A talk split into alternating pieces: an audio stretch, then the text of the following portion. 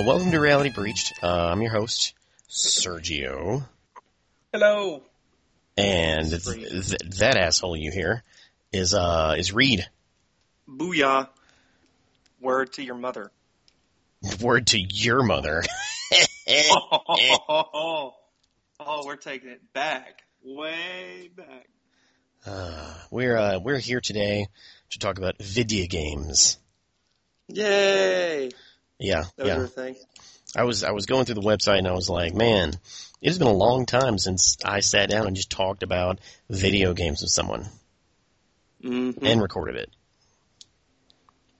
Mm-hmm. So that's what we're going to talk about. We got some news to go over, like TechEdition podcast style, and then we're going to just chat about what we've been playing, what you playing style, and then we got some other like business to discuss. Business. But hey, Reed, what you been doing? What's up? What's up? Oh man, there's nothing. Absolutely nothing. You know, being jobless just really opens your eyes to things and what you're not doing. So what I have been doing, though, is playing a handful of video games, which hadn't been very much. Gotten really into playing Rogue Legacy. What the hell is Rogue Legacy? Fun. It was originally on PC and came to the PS4. And I'm not actually sure if it's on Xbox One or not offhand. But it is a... Is it a roguelike? It is a roguelike game that's kind of styled in the old 2D, 8-bit, 16-bit, I don't know which one is which anymore, style kind of game. Like it's like playing Mega Man, sort of. And it has a procedurally generated world, is that it, where it's always random? Yes. Right? So... you go through the game and you basically, every time you die, you essentially have a new character to start as, kind of like how it was in Zombie U. And each one of those people that you were is like your heir. So there's a portrait of the hundreds of heirs you've had, because every time you die, this happens, and it's always going to show you the last person that you were. But as you go through, you collect gold and you incrementally upgrade your character through that system that they have where you can upgrade your damage, your health, your armor, your weight loads, all these different little things. And there's multiple classes to pick from that all kind of have their little differences between each other. Like one has really high crit damage, but really low everything else. Another one's well-rounded with a shield to protect you. Another one's really good at spell casting, which, you know, like, not my cup of tea. Like you say, one is well-rounded. I immediately think that's who I would play as. It probably is the one you would play because it's the one I usually play the most. It's either that one or the barbarian character that just has really high health and low other stats. Yeah, that's pretty much how most of them are. They each have this. They have one specialty, and everything else is kind of below average. And then there's just the paladin, which is in the middle. I'm looking at screenshots of this game, and this is... I wouldn't even say this is 16-bit. This is like... It just looks old. Like, it's way too detailed to be a 16-bit game.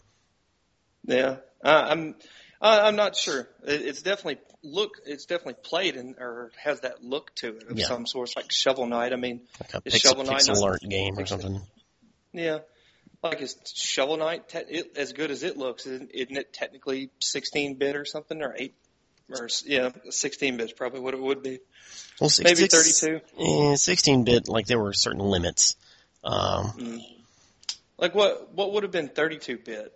32-bit would have been the PS1. So it would have still been three-dimensional. More or less though. Yeah. Yeah, it's probably still somewhere around 16, I guess. Yeah, like, I mean, at least that's how I've always heard it described. Yeah, like I would just say pixel art would be the best way to describe it, because, you know, 16-bit suggests that you could take this game and put it on Genesis and it would totally run. No. Mm. No. It's a fun game. It's kind of Again, it's a roguelike. It's not exactly like Dark Souls, but that's kind of how I feel it is a little bit. Please explain to me what a roguelike is. I'm not actually even sure what a roguelike is. They all seem so different to me. But it seems to typically be that when you die, you die. You know, you don't usually save the character in any way. Usually they just come back as someone else or something to that effect. But I'm not actually even super sure what roguelike means. It seems like it's just a kind of catch-all for these kind of games. Okay. I looked it up. Here we go. You ready? All right. Roguelike is a subgenre of role-playing games characterized by the exploration of randomly generated dungeons and permanent death. These characteristics were featured in the classic computer game Rogue. Hence the term roguelike. Evidently. All right. So that definitely fits the mold then, because every time you die, so you're going into a castle, and that's where you're adventuring around. There's four different essential type of sections, like the castle, the tower, the garden, the depths is what I'm calling them. I think it's like the dungeon or something technically. Mm-hmm. But every time you go in, the layout changes, and you can't ever see the full map anymore. But there is a way to keep it that way, to keep it the way it was before when you died the last time. But that costs you a certain amount of gold. Like you only make 60% of the gold you collect instead of 100%. So like when you die, it resets the Metroidvania map? Yeah. Every time you die, it resets that. It doesn't really make a big difference that it gets changed, though. You say that like it's just terrible that it gets changed. It does and it doesn't. It just kind of depends on what you're trying to do, I guess. Like if you're trying to, beat the game in a very specific way, like get to the bosses in such a way, you probably would want to leave it static so you'd know how to get back to them and not have to search for them again. Right. This game sounds like a headache. You probably wouldn't like it very much. I wouldn't like it at all. I can tell you that. But I'm glad you're enjoying it. Yeah, it's just one of those. It's definitely one of those games where you're hitting your head against the wall, and little by little you're getting better. Where you can, go through deeper, and it's fun to have that sort of thing. And while at the same time, if you're good enough, you can really progress through it. If you're good enough. And not to say that I am, but I can see where somebody's just so good at learning patterns and so good at reading, trajectories of a projectile that somebody shoots at you, and you're just constantly avoiding all this stuff. Okay. So I can see where skill could play into it, and it just, that's a neat aspect. What else you been playing? Shadow of Mordor. Oh, I hear very good things about that game. It's really fun. I haven't gotten all that far into it, especially when I got Rogue Legacy. I just hadn't gotten that far, but it's that, same thing everybody else has heard about it. It's the Batman combat. It looks really, really good, despite that it's, I'm just kind of tired of earth tone colored games everywhere, but... That means they're gritty. That means they're realistic, Reed. Right. Oh, it's totally realistic, and it's totally gritty. And it does look super, super good. But it's a really fun game. It is. I mean, especially if you like that Batman combat or not, which I do. So I do not. I tolerate that combat. Yeah. Like I see how people are like, "Ooh, yay," but I've never, ever liked it that much. Yeah. The only thing about it that I hadn't liked so far, and like I said, I'm not that far into it, is at least in the Batman game, when you start out, you've got your basic henchmen, so you're not really fighting anything too crazy, right? None of the guys that you have to do specific things to hurt them. These are just run-of-the-mill crap guys. This game has it where either it's your stats that keep you down a little bit, or I'm not sure what's really the differentiator here, but you can't take on a crap ton of guys early on. You really just can't. I mean, you can. Again, it kind of comes down to skill, but at the same time, you just, it's so hard to, like, if you're fighting, you know, 10 orcs or urks, I think is what they're actually called. You can beat them, but again, there's another, they have a system where they can call on more dudes. So you're going to get another 10 dudes. And it just gets really hard until you've really upgraded your character some to be able to deal with that many people. Yeah. Whereas in the Batman games, you could deal with a room full of, you know, like 30 normal henchmen. You could do that. It would take a while. Really, really could. It would definitely take a while. Isn't that what, like, the challenge rooms were all about? Yeah, that was basically what they were. Yeah. Where, you know, each one was essentially a tier. You know, this one's the easy one, this one's the hard one, blah, blah, blah. But that's basically what they were, X number of guys each round. So. Yeah, I didn't. I hated that part. They're like, you got to do the challenge rooms, wherever it's called. And I played the first three and was like, fuck this. It's just punching dudes. Man, I enjoyed the crap out of that. I sat there and watched videos of how to do better at it later on. Wow.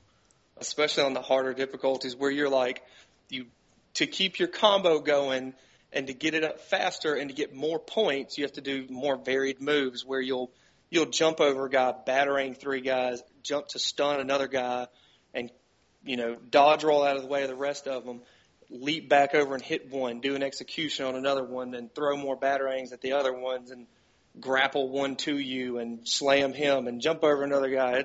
Oh, man, it was a lot of fun. Hmm. So crazy. Yeah. I guess I'm just a negative Nancy. Like, well, you know. I don't like role-playing games. I don't like Batman combat. Yeah. You know, it's still a really, it's a fun game. Like, you could play it kind of more straight a little bit, but, you know, you're definitely going to have to deal with the Batman combat at some point in that game, even if you didn't want to, just because of how stuff works. Yeah, and as I said, I tolerate it. Yeah. But most games have just terrible combat in general. I wouldn't really think it's your cup of tea. It's just it's a little too fantasy. Oh, that too.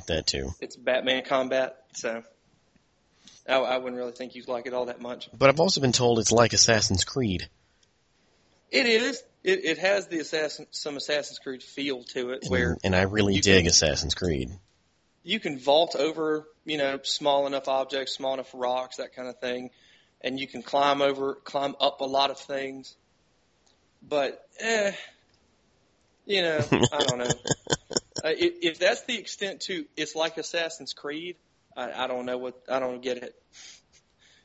You know, it doesn't, and it doesn't seem like that like it matters in your traversal, of course, but you can't really do a lot with it, or it doesn't seem like you can. Like, the only thing I can think of is, like, you can climb, you can be on the top of on a second level of something, and there are these four-legged beasts that you can unlock a skill to get to jump on top of them and ride them.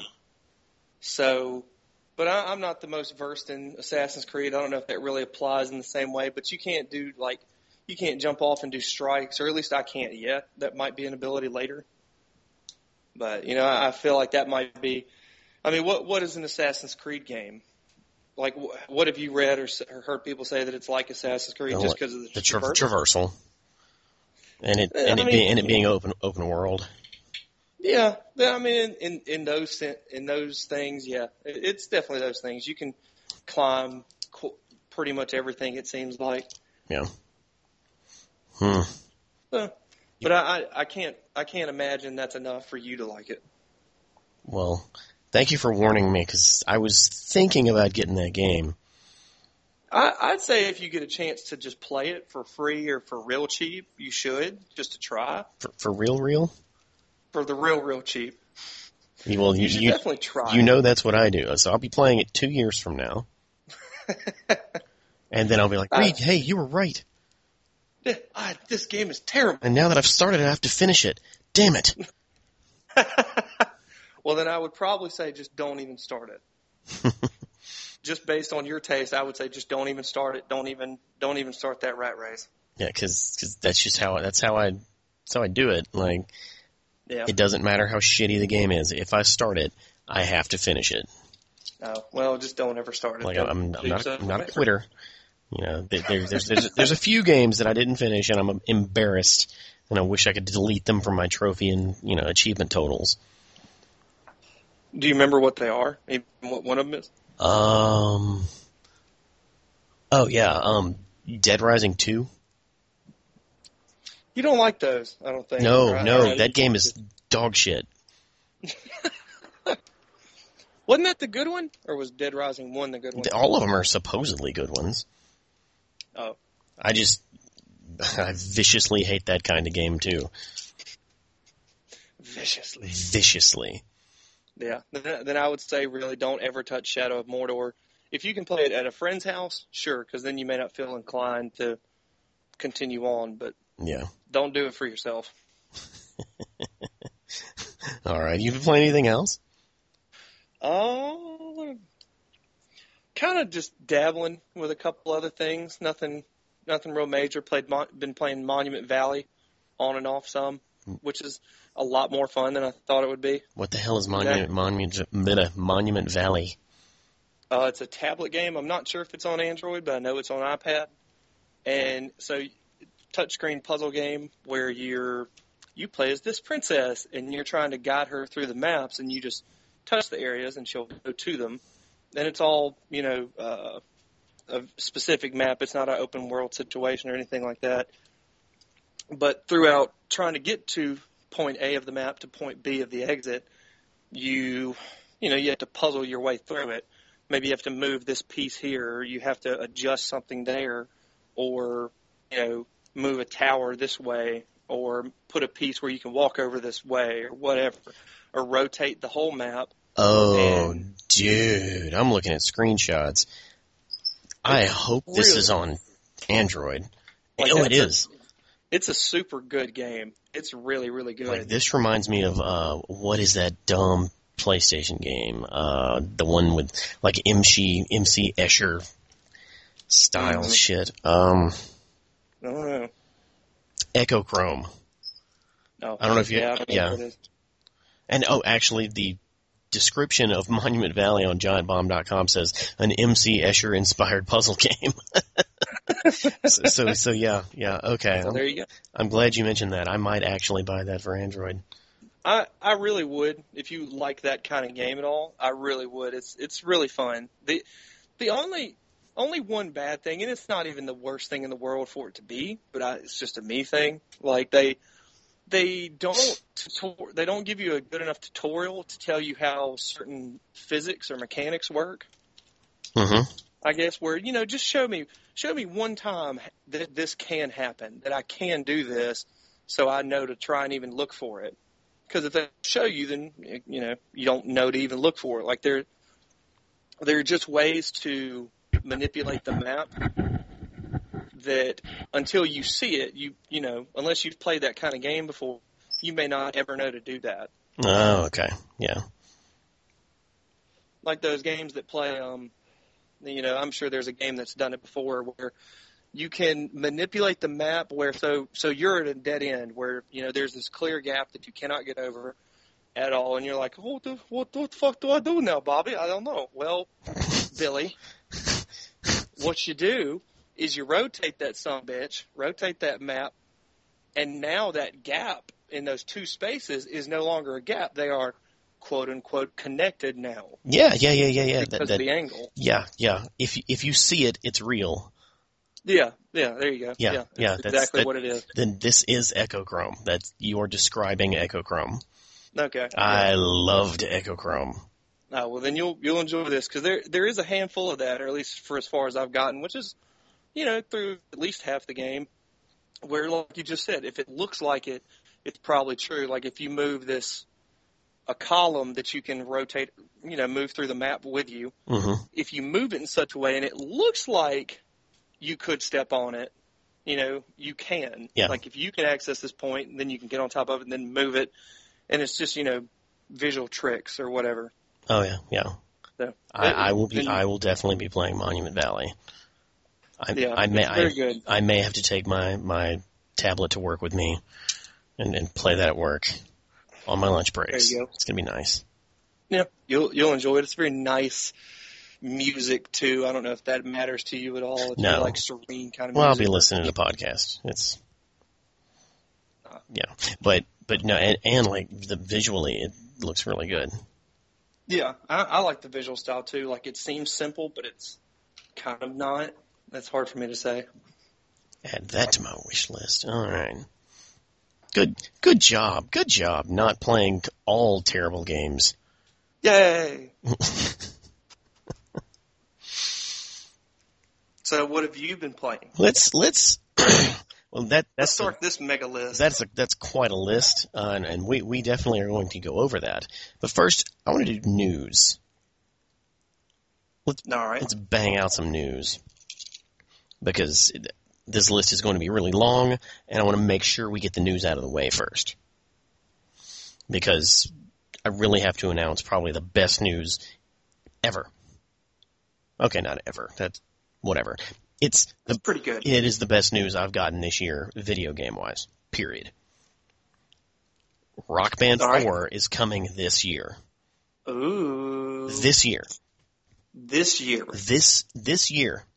Today. Yes, the year that is this year, the equivalent of the answer to what year is it, is the same answer to when this game is coming out. So did they even announce, like, are they going to do instruments or anything like that? I'd assume they have to, right? Oh, yeah. It is going to be a traditional Rock Band game. Now, mind you, I would be excited about this game if they said, quote, new Rock Band game, all of the DLC is going to be brand new. Unfortunately, you have to buy it again. You know, I'd be like, meh. You know, I'd whine a little bit, but I would still be really excited to play a new fucking Rock Band game. Mm-hmm. Okay? In addition to the announcement that they are releasing the game, they said that songs from the previous Rock Bands that are moving to Rock Band 4 will be able to be downloaded for free by the people who already own those songs. Oh, that'll be great. Yes. That's really awesome. So the 900 songs I have, like, a good portion of those, according to Harmonix, will be moved over. Have they ever done something like that before? No. I mean, not even necessarily just Harmonix or this brand exactly, but have they done that in other games where, oh, here's the next iteration of our game, if you downloaded all this stuff before, you can re-download it here. That's never. They just hadn't happened before. And no, it's not really happened. The closest thing would be in previous Rock Band games, where like when you bought Rock Band 3, or no, when you bought Rock Band 2, you could export all of those tracks to the system. Oh, okay. And then play them in Rock Band 3. Okay, so at least they've done it then. Yeah. They have a history of trying to maintain a library of music. Well, that's good. Good on them. Yeah. They were able to announce that today confidently that most or a lot of the songs will be moving over. They also said that they're going to do their best to get all of the existing instruments to be compatible on the new consoles. Oh, that'll be a big deal. That's a big win if they can get that done. Yeah. Even if I have to buy like a dongle or something. Yeah. How were the other ones used? Did they plug into the specific ports of the system, or were they USB or? They were wireless. Okay. Yeah, at least on the Xbox 360, there's like a standard that they had to use. They had to use the Xbox 360's Bluetooth connection, which is kind of proprietary. It's still Bluetooth, but it's its own signal. On the PS3, they were able to ship with their own specific Rock Band dongle, which costs less, probably costs less because they didn't have to pay the licensing on it. But they also now can probably just plug that dongle into a PS4. Mm. Who owns the Bluetooth stuff? Who owns Bluetooth? Oh, I don't know. I kind of would have thought it might have been Sony, but... No, that's Blu-ray. Oh, right. They won that war. Let me see. Looks like it is owned by the Bluetooth Special Interest Group. Wow. That almost sounds like a band.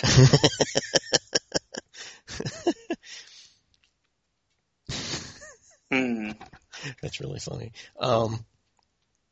So yeah, so like that's fantastic fucking news.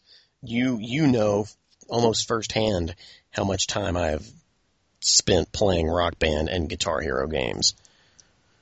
I was actually about to say, like, I don't know which one you played half the time, but yes, you did play one of those two games quite a bit. I played both of those games quite a bit. Like, I played through literally every version of Rock Band and every version of Guitar Hero, start to finish, until I could not beat any more of them. Did you like one better than the other, or was it kind of just one had this, one has that sort of thing? Rock Band was always better.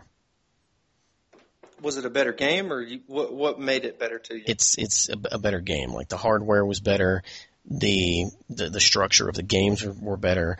The Guitar Hero games always felt like they were rushed. Mm. Just let's put as much as we possibly can on this disc and get it out the door.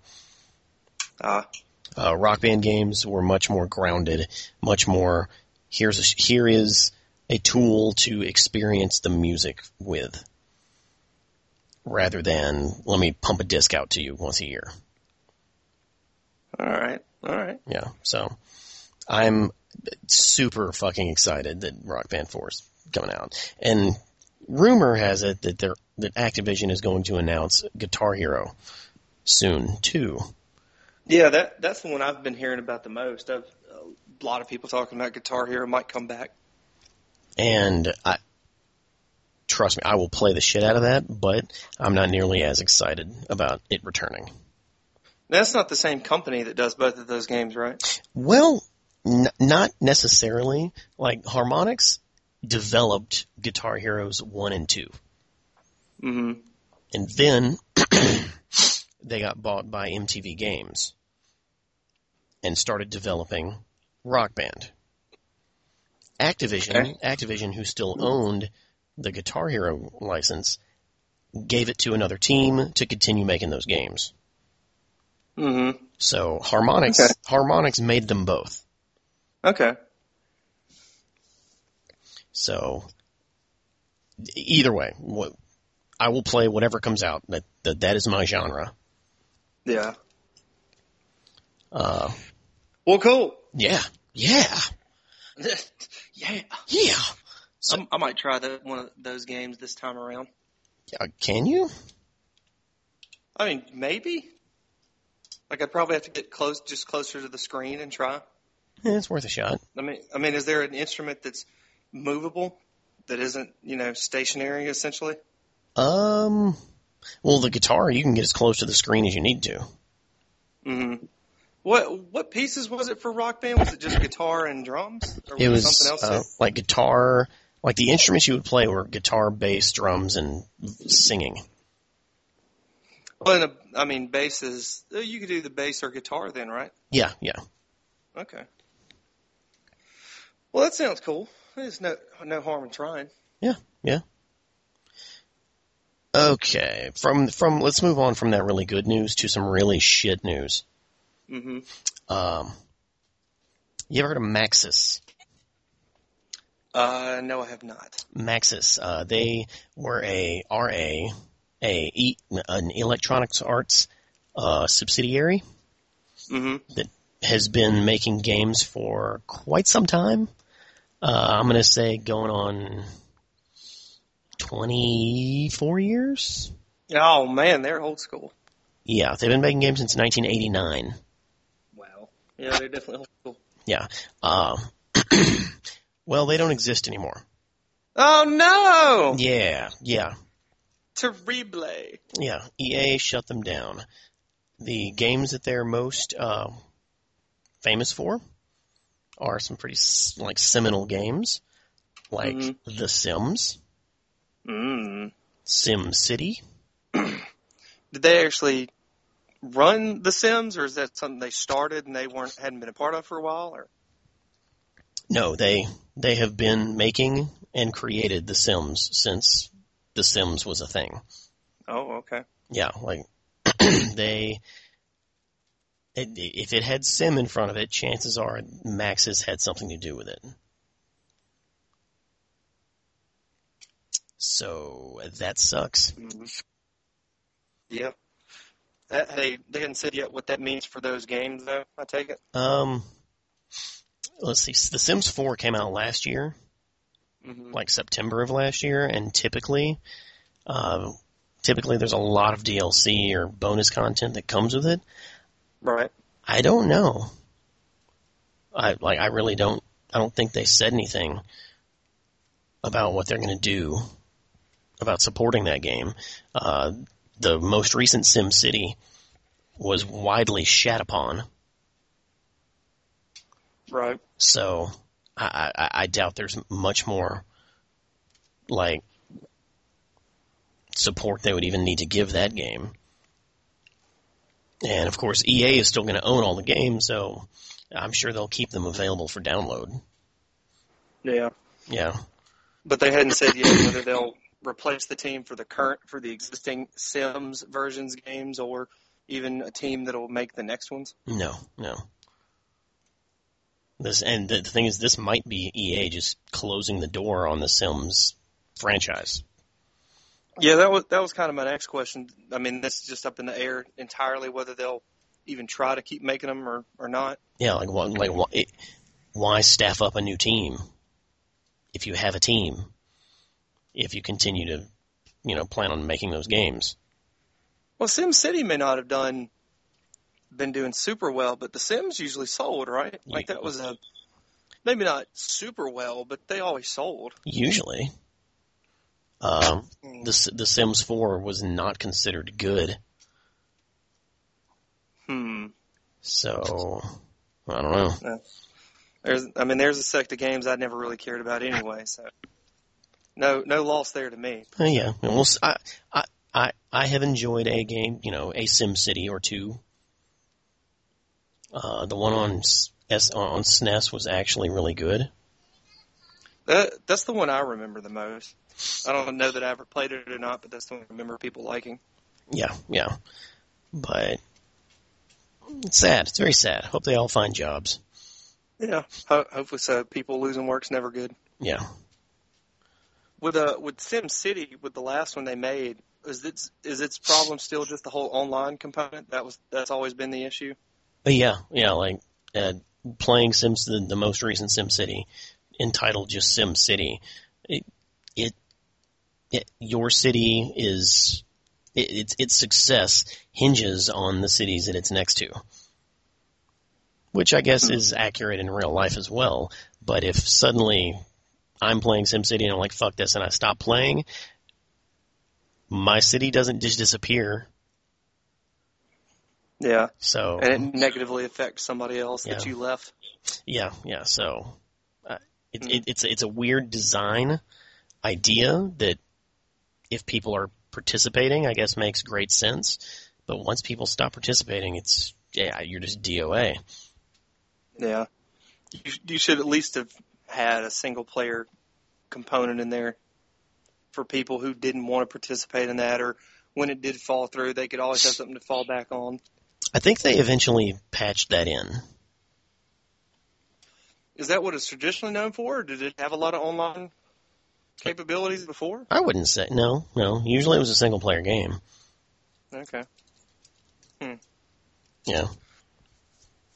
Well, that's unfortunate. It is unfortunate. Let's see.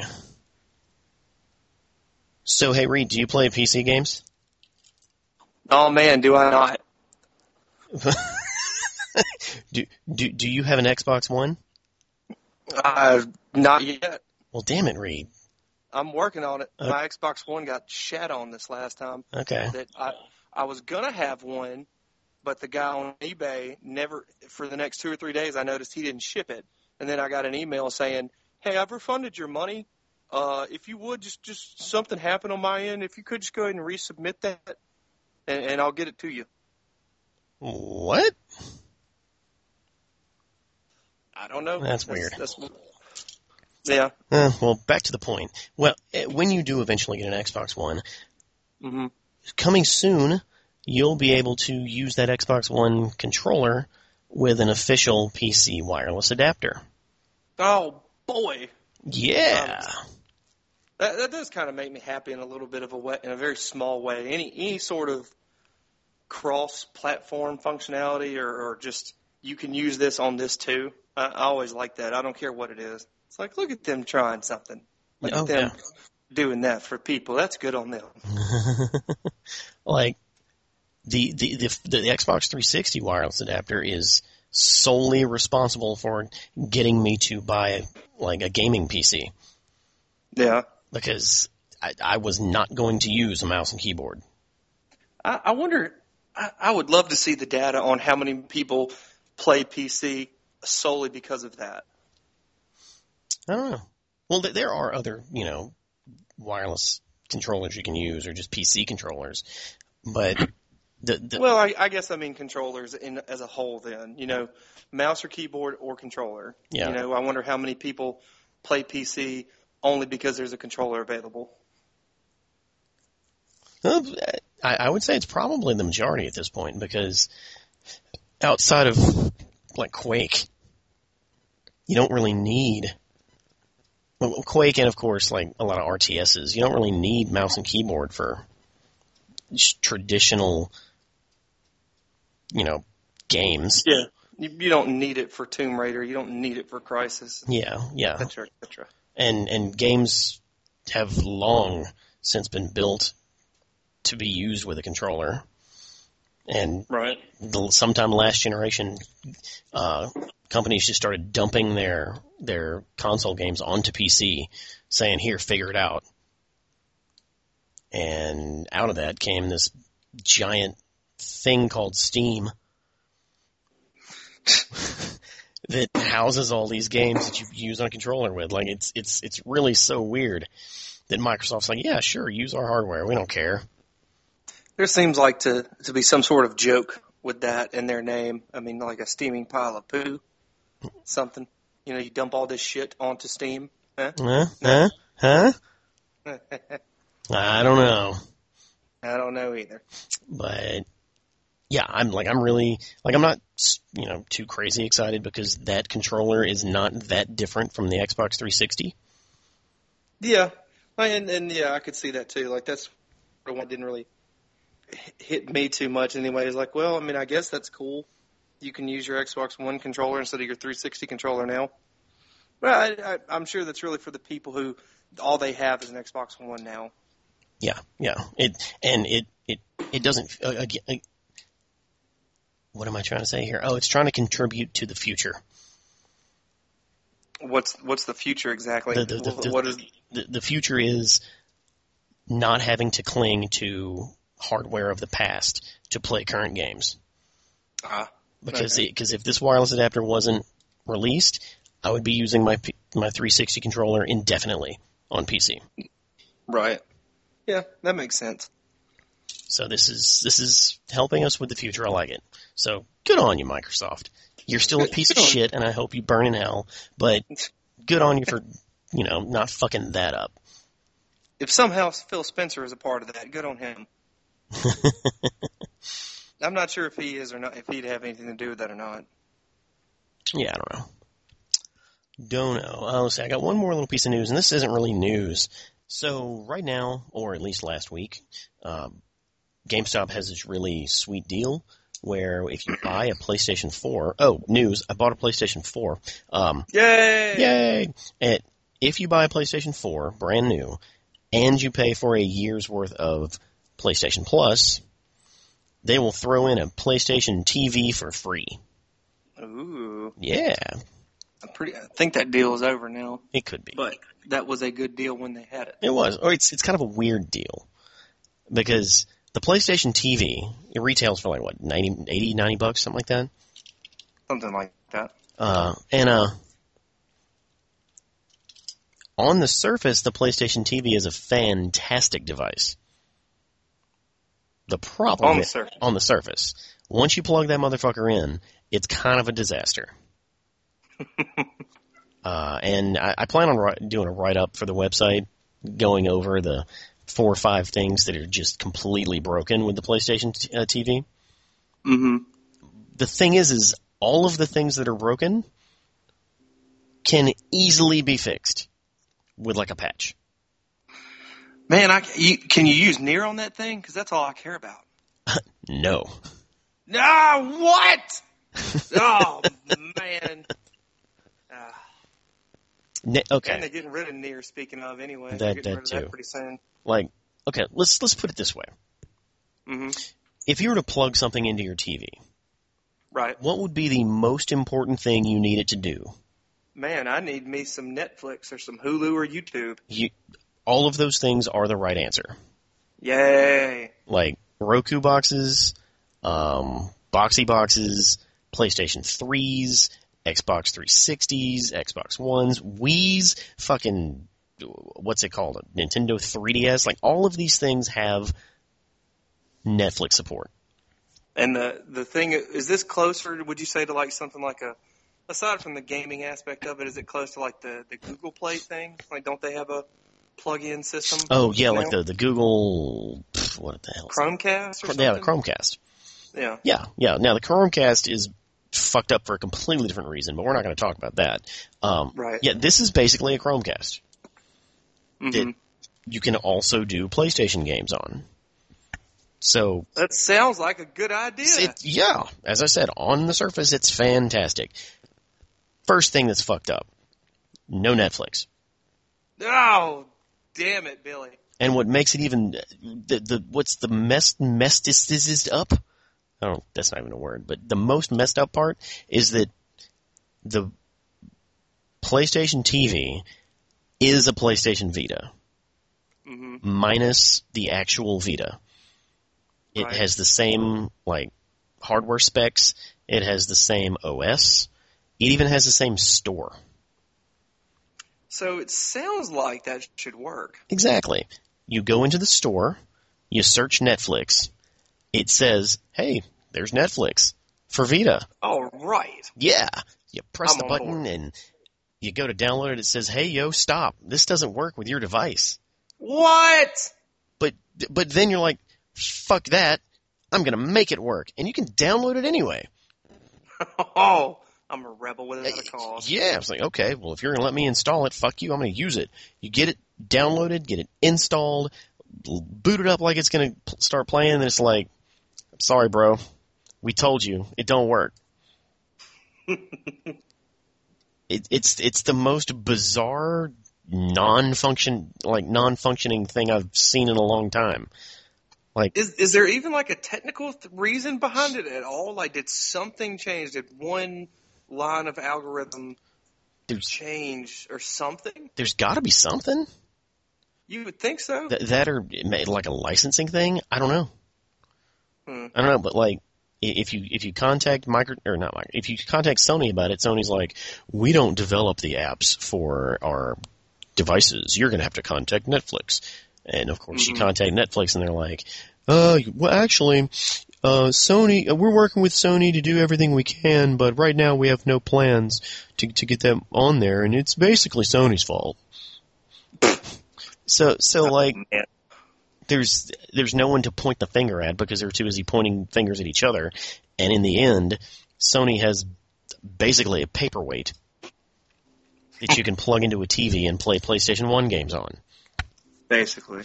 Now, they announced stuff like, what's that service they're having that's like PlayStation Now? Mm-hmm. Yeah, that you'll be able to stream PS2 and PS3 games to. Yeah. I'm sure if you got a pretty swift internet connection, it'll be fine. You'll be able to play some stuff. Mm-hmm. The other really useful thing is you can stream PS4 games to it. If you have a PS4, I did that. Didn't turn out too great. I guess there was too much interference or something. The video was just real shitty, but it worked. Mm-hmm. They could also do that for PlayStation 3. There's no reason they can't do it for PlayStation 3, but they're not doing it. But, sad. Yeah. As I said, I'll do a write-up on, you know, I've been structuring it in my brain the past week or so, because I really want to use that PlayStation TV. It's a slick little device, and it's just being totally underutilized. Where are you going to put that up at? On TechEdition.com. Oh, cool beans. Yeah. So that does it for my news. Did you have any news you wanted to talk about, or can we just dive into my pile of games? Oh, we can just dive into your pile of games. I think you hit all the big points. Oh, all right. Fantastic. But between now and the next time we talk, though, watch that Power Ranger shit. Okay. Do it. I will do that. Okay. Okay, so there's a lot of games to talk about. I'm not going to talk too much about any of them. But here we go. Here we go. Okay. So, as I said, I got a PlayStation 4. I also got a PlayStation 1. Or not a PlayStation 1, an Xbox One. Since the last time we recorded one of these things. The first game I played on my Xbox One was Watch Dogs. All right. That's a cool game. It is. It's not an amazing game. It Is it the next-gen game you've been waiting for? Absolutely not.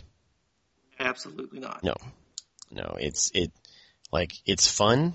It's like a real slick, ballsy, plays well GTA. Mm-hmm. You know, but it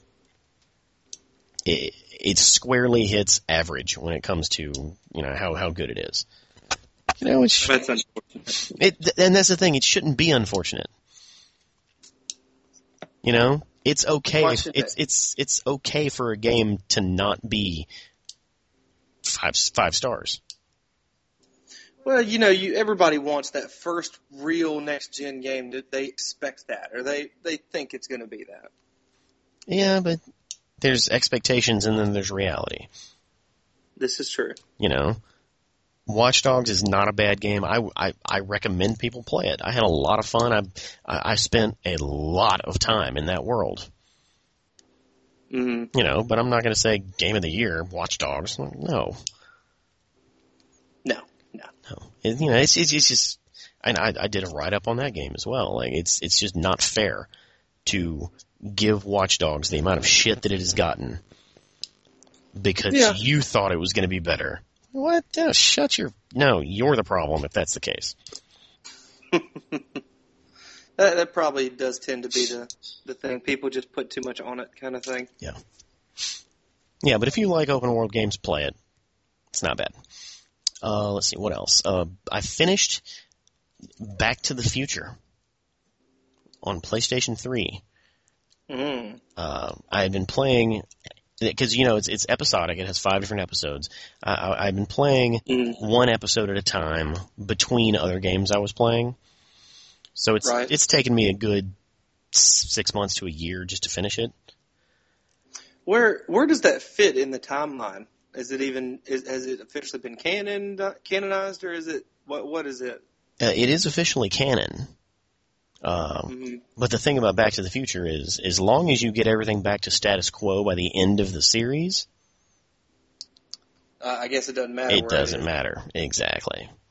Yeah. So that's basically what they did. They played real fast and loose with the characters. They have a lot of stuff that I didn't think I would expect. I didn't think to expect out of like Doc Brown.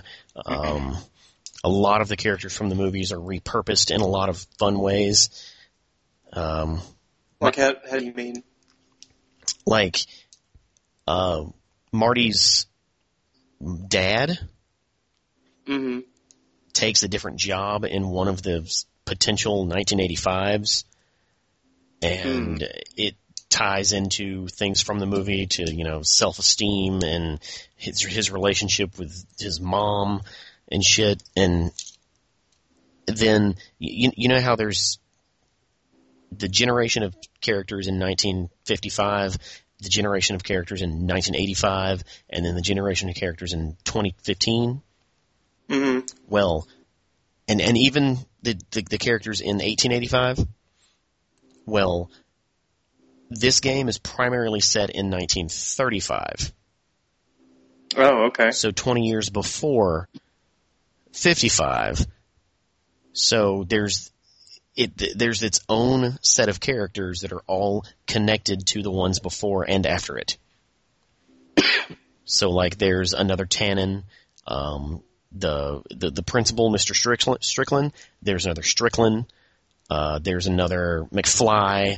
Like there's always. It's like history has repeated itself 5 times at this point. Mm-hmm. And it was a fun. It was fun to experience the characters again, but I will not be playing that style of adventure game ever again, unless the property is that intriguing. Because by the time I got to episode 3, every single I don't know if you've ever played one of these, but basically you just roam around the map looking for shit and saying, can I pick this up? Can I combine it with this thing? Do I need to take it to this person? You can literally spend hours just roaming around not knowing what to do next. Yeah. The only one of those games, and that's by Telltale? Yeah. Right? The only one of those I ever played was I played portions of The Walking Dead. So. Oh, and you see The Walking Dead is a much more streamlined version of that. So I'll play The Walking Dead because it's pretty obvious what you do next. Here, the only reason I got through the game is because they built a hint system in. Hmm. Had the hint system not been there, I would have said, fuck this a long time ago. By the time I got to episode 5, I was not even looking around. I was just immediately hitting the hint. I just wanted to progress the story. Where is this going? So I'd hit the hint and tell me what to do next. I'd go do it. Then it'd be like, oh, blah, blah, blah, blah, blah, blah. Hit the hint. Tell me what to do next. You know. Well, aside from maybe gameplay points, did you even like the story it told? The story was fun. Mm-hmm. It was not great. Do you consistently play as Marty the whole time, or are you swapping between characters each episode, or throughout each one, or anything like that? You're Marty the entire time. Okay. But there is a decent amount of time travel. You go back to 35 a lot. You go to 86 to check on what you changed in 35 fixed 1985. But there's just so much minutia in each episode that and unless you are a big fan of Back to the Future, which I am, just stay away. Stay away from that game. Just stay away. Stay away. Moving on, Ratchet and Clank Into the Nexus. Oh man. The last time we posted a Reality Breached, what you playing? I had played through 2 Ratchet and Clank games. And this is the one you've been waiting for. This was the one. To the Nexus. Yeah, this is the one that I'd actually been looking forward to playing for a while, and it did not disappoint. It is a Ratchet and Clank ass Ratchet and Clank game. It scratched that itch hard. Hard. And if you've ever played those games before, you understand, and I don't even have to say anything else about the game, except that it's short. It's a budget. It's considered a budget title. It's sold for like $40 or whatever. So it's short. I got a platinum trophy out of it, if that says anything. For the foreseeable future, that is the last proper Ratchet game that is going to be released. Now, aren't they supposed to do a reboot for that game at all, or that franchise? No, they're doing a movie. Oh, right. Okay. Yeah, they haven't announced that a game is coming with it or anything like that, but they're making a movie, which is a good idea. Like, the Ratchet games are funny, mm-hmm. and they could definitely appeal to Pixar age, moviegoers. Have they said who's going to do that movie? It's a Sony property, mm-hmm. so I'm assuming just one of the numerous Sony Pictures studios. Yeah, since you actually say that, who does Sony own picture-wise? Like, what movies have they ever made? Well, they make Spider-Man. Oh, yeah. That's not sure why. I just didn't even think about that. Is that actually Sony-ass Sony, or is it one of their companies? I don't know. I honestly don't know much about the movies division of Sony. Mm-hmm. I just know that they make movies, including animated features. Right. Okay. So, I'm actually looking forward to that movie. But let's move on. We got a lot to talk about. Okay. Next, Call of Duty Ghosts. Played that on my Xbox One. Mm-hmm. That is a Call of Duty game. It is not a very good Call of Duty game. As someone who has played all of the Call of Duty campaigns. That's actually what I was about to ask you. Do you mean that from a single-player standpoint, or do you mean that from a multiplayer standpoint? Oh, always single-player. Okay. Yeah. I've played through every Call of Duty, or every proper Call of Duty game, and I'm a big fan of their campaigns. I'm a big fan of the balls-out, story just goes completely bonkers 2 or 3 times in it. Like the whole Modern Warfare trilogy, the 2 Black Ops games, fantastic. Ghosts does not quite do it for me. Mm. The gameplay hasn't changed. The few things that they added, there's actual sequences where you control a dog. Oh, man. And you have to stealth kill dudes with a dog. God, that just sounds bad. Yeah, it's kind of, and the enemies don't ever shoot the dog. It's like the dog jumps up. No, the dog just jumped on your buddy, ripped his jugular out, killed him. Why are you not shooting this fucking dog? That does seem like a bad... this seems like a bad thing to do for realism's sake, but at the same time it seems like something you kind of have to do to make that stuff work out the way you want it to. Right. What that tells me is you don't include that mode in your game. Is what that tells me. That's what this says. Yeah. But, it's Call of Duty. You already know if you're going to play it or not. Let's move on. Deadlight. Deadlight? Now, I don't know anything about that. Deadlight, I played it on PC, but I think it's also on Xbox 360. It's a Microsoft-published game. How do I explain it? It's a 2D side-scrolling zombie game with the graphics that are equivalent to current-gen graphics. Okay.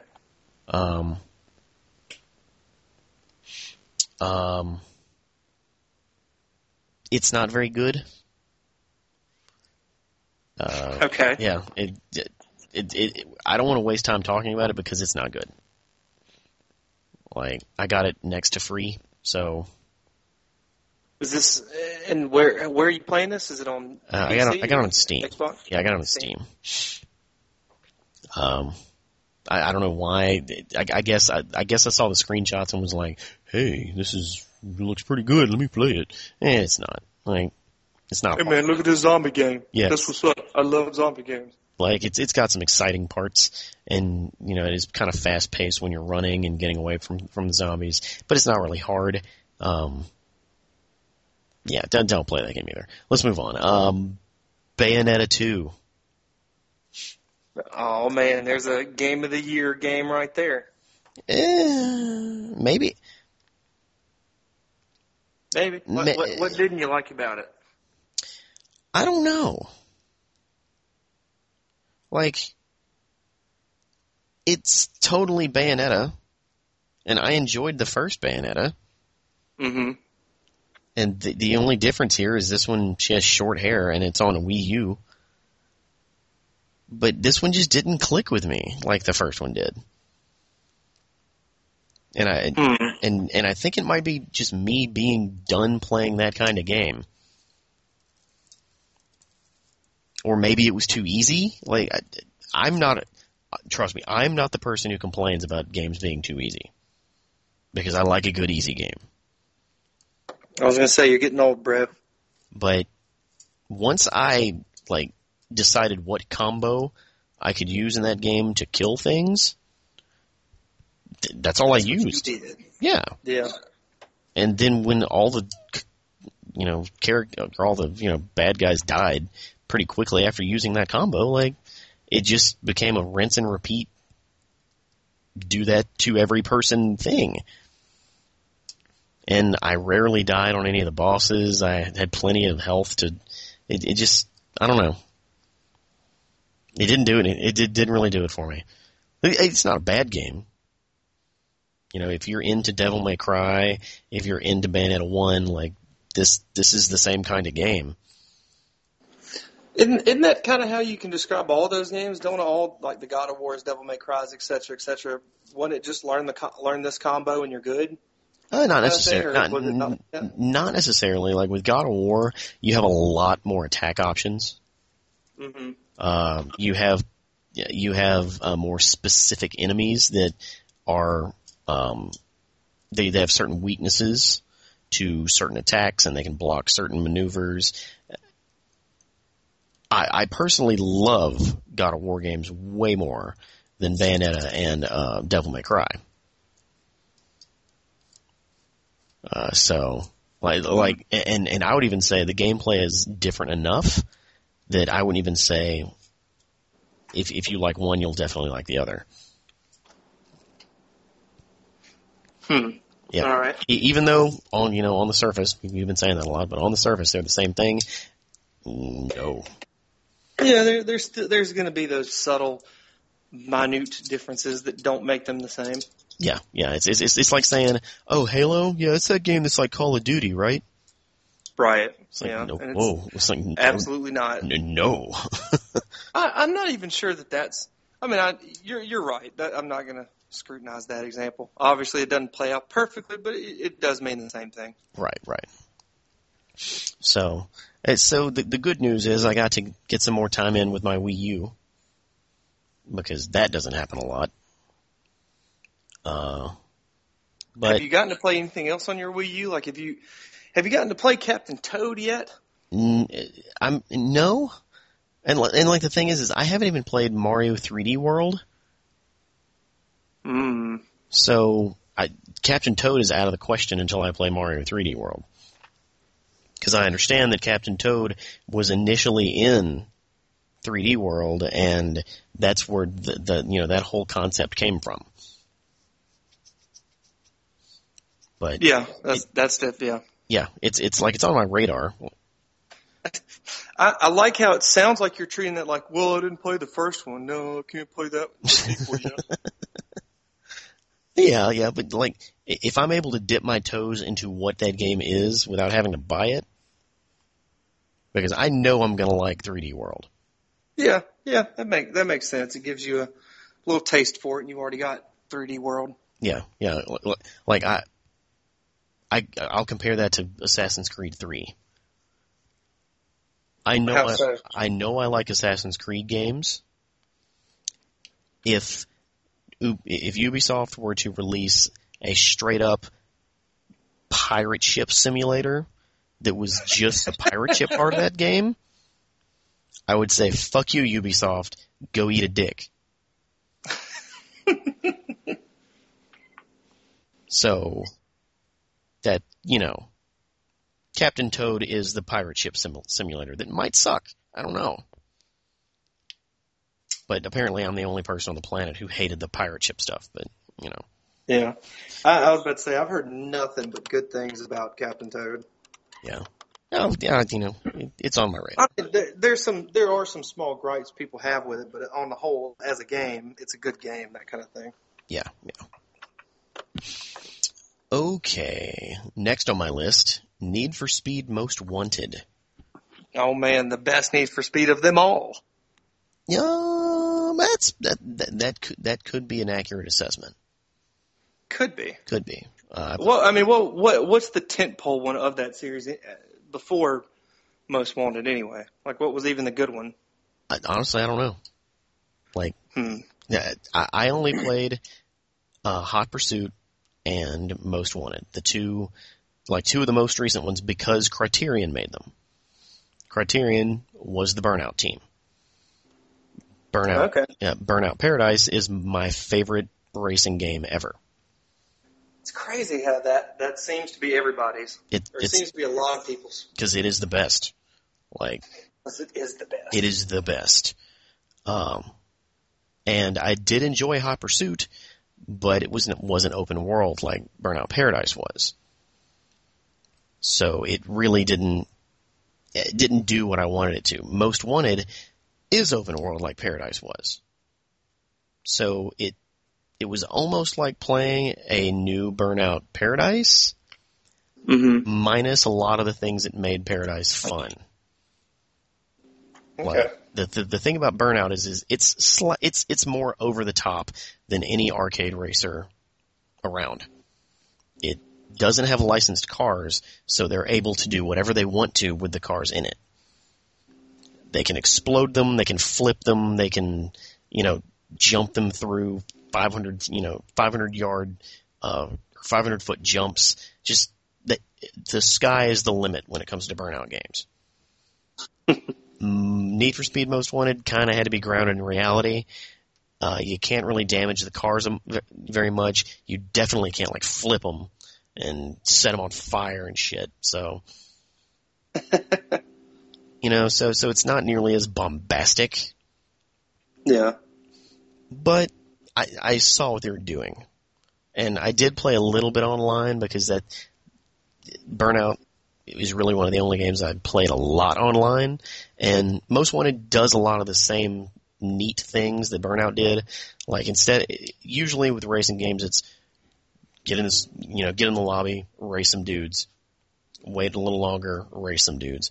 Like, in Most Wanted, it's get in the lobby, drive around, the room is going to give you a task. That task may be a race. That task may be do a flat spin off of a jump. It may be, jump, get the longest air off of this specific jump. And you and the 12 people in the room, or 8 people, or however many, just take turns hitting that one jump. And you see everyone's progress as it happens, and you can hit them and knock them off the road. It's a fun little playground. So when you say it's the best Need for Speed, as you might be right. I'm just not qualified to answer that.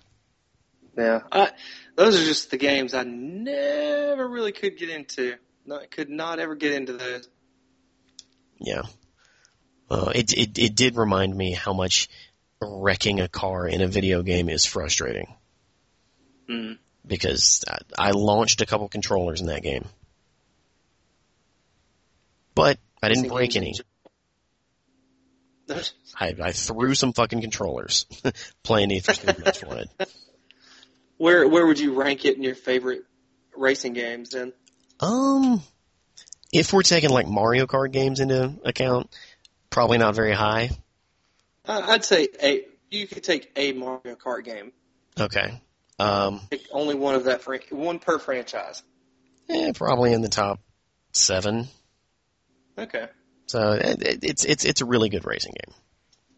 And, all right. And right now there's still a lot of people playing it online.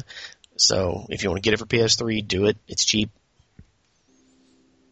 It's still free to play online on PS3.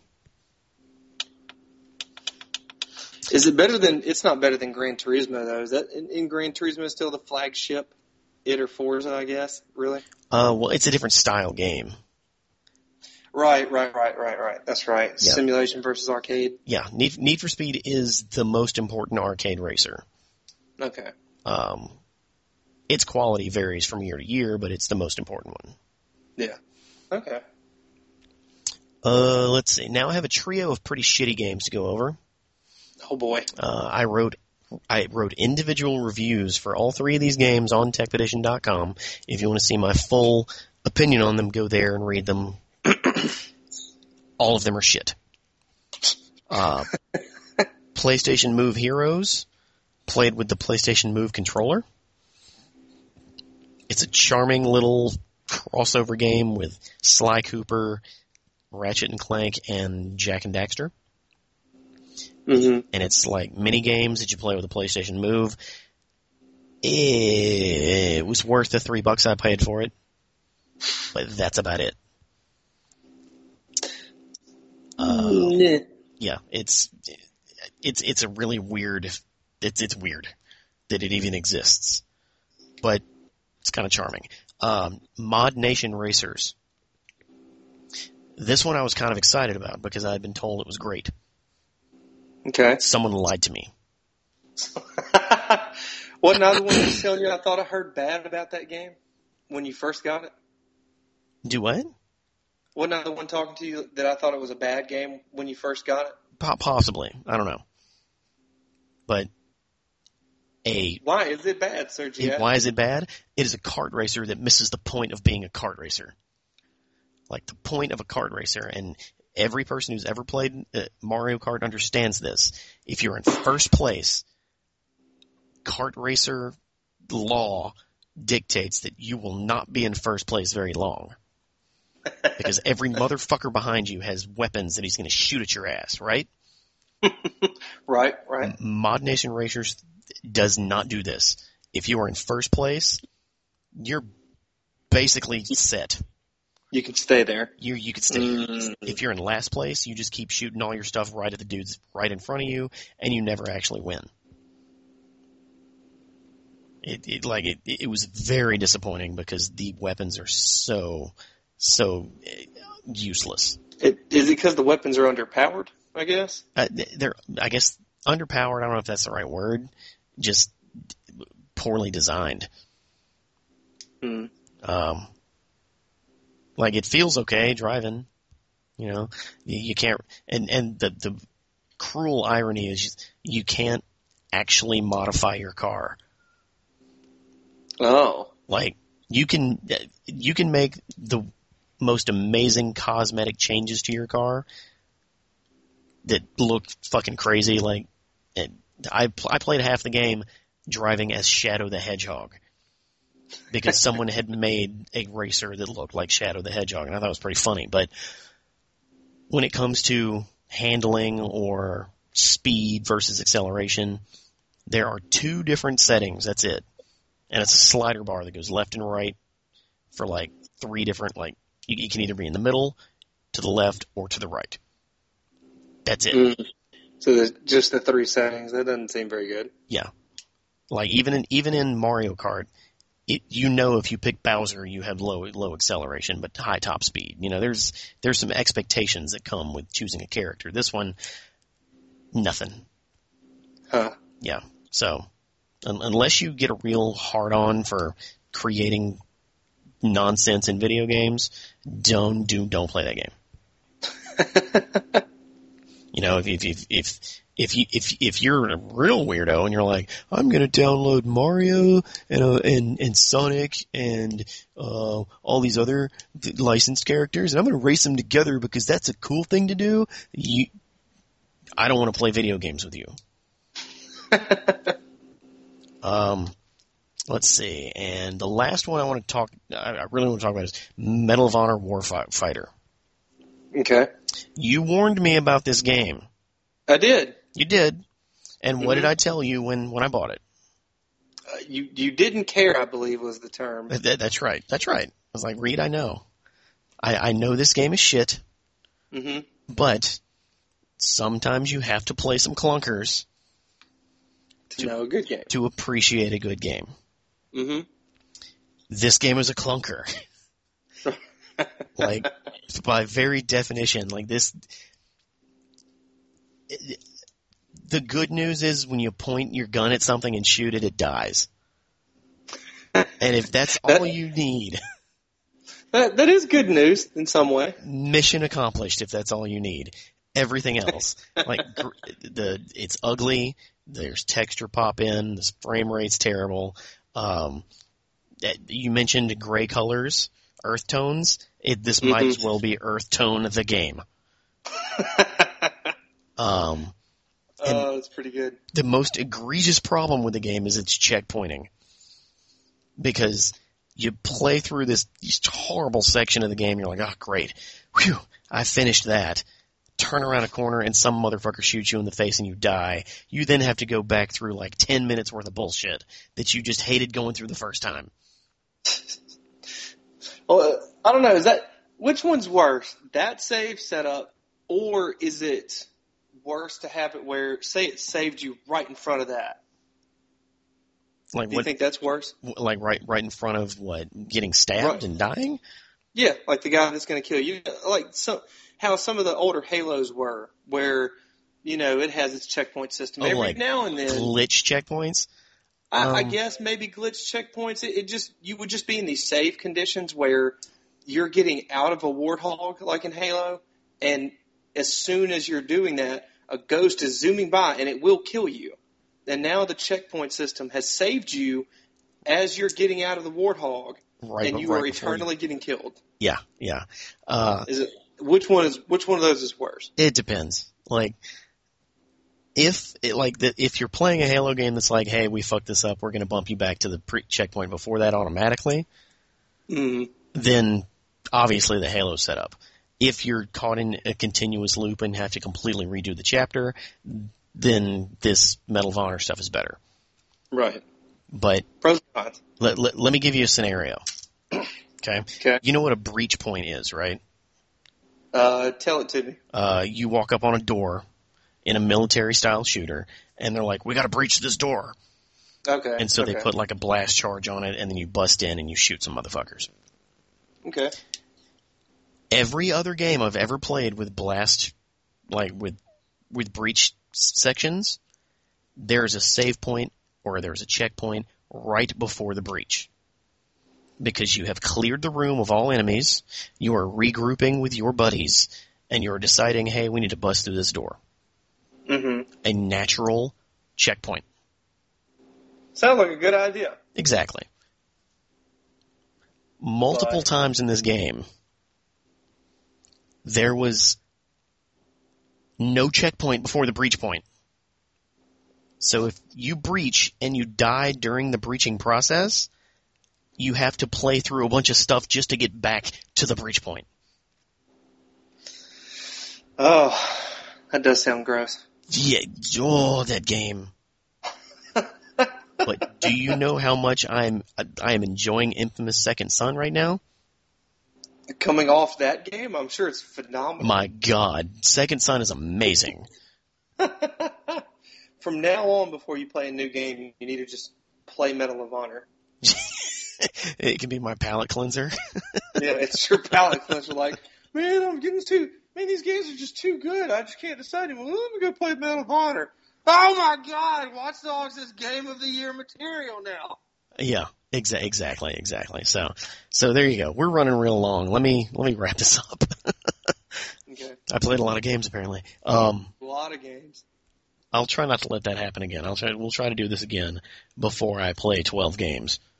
Okay. Sounds like a plan. And I'll have more than 2 or 3. Yes, please. The last order of business is I want to just say that we are renumbering or changing the numbering of the Reality Breached episodes. If any of y'all are paying attention, you'll know that we have 2 different numberings, and some of those are for the Reality Breached episodes, and some of them are for the What You Playin' episodes. I'm going to merge all that shit together comic book style. Yeah. It's all going to be canon now, baby. All of it's canon. It's going to look like we're missing 10 episodes. We're not. They're just the What You Playin' episodes. They're just renumbered. Yes. And if I really was anal about it, I would go back and renumber every single one of them. I'm not going to do that because I'm not crazy. But just I would do that. Yeah, I know. But just remember, this is the point at which we did the single numbering system. So.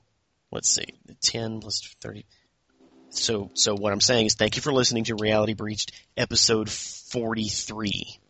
Yeah. You know, the next number after 32 is obviously 43. Mm-hmm. Makes sense. Makes sense. Yeah. You got anything to announce or talk about or say before I sign this motherfucker off? No, I don't think so. Hopefully next time we'll have a third compatriot, or we'll have a little more things to talk about where we both kind of go back and forth on them. Some of these games you are now talking about, a lot of your games, they're just games I either haven't played or that's been so long that I really just don't remember much, so I can't say very much about them. So yeah. Hopefully next time we'll have a little more up-to-date banter with each other, back and forth about it. Yeah. And now that we're both going to have the new systems, we'll actually be playing new games. Yeah, newer games, baby. Yeah. No more of this Medal of Honor nonsense I got to fucking play through. I can't wait till you play Sorcery and you tell me about that.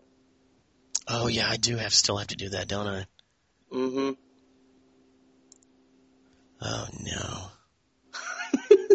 Palate cleanser. That's right. Make sure I line it up to where I play a potentially good game after it and just let it blow my mind. Oh, man. Well, Sergio, right. This has been a good podcast. Yes, it has. And I thank everybody for listening. Tune in next time. Visit the site, techedition.com. Like us on Facebook. I'm trying to send all of our posts over there so you don't have to – so they'll just be there. So check Facebook, like us. That way you'll see when we post shit.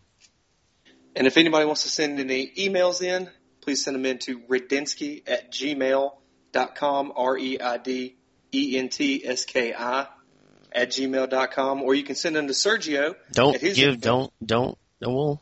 Which I'm going to let him do if he wants to, because I'm not going to try and pronounce his name. Well, I'm not giving him my personal email. That's insane. Sergio.Lugo@techedition.com. Yeah. Send it to that one. Yeah. But thanks for listening, and have a wonderful, I guess, week or two or however long, whatever. Have a great life. Bye, guys. Bye.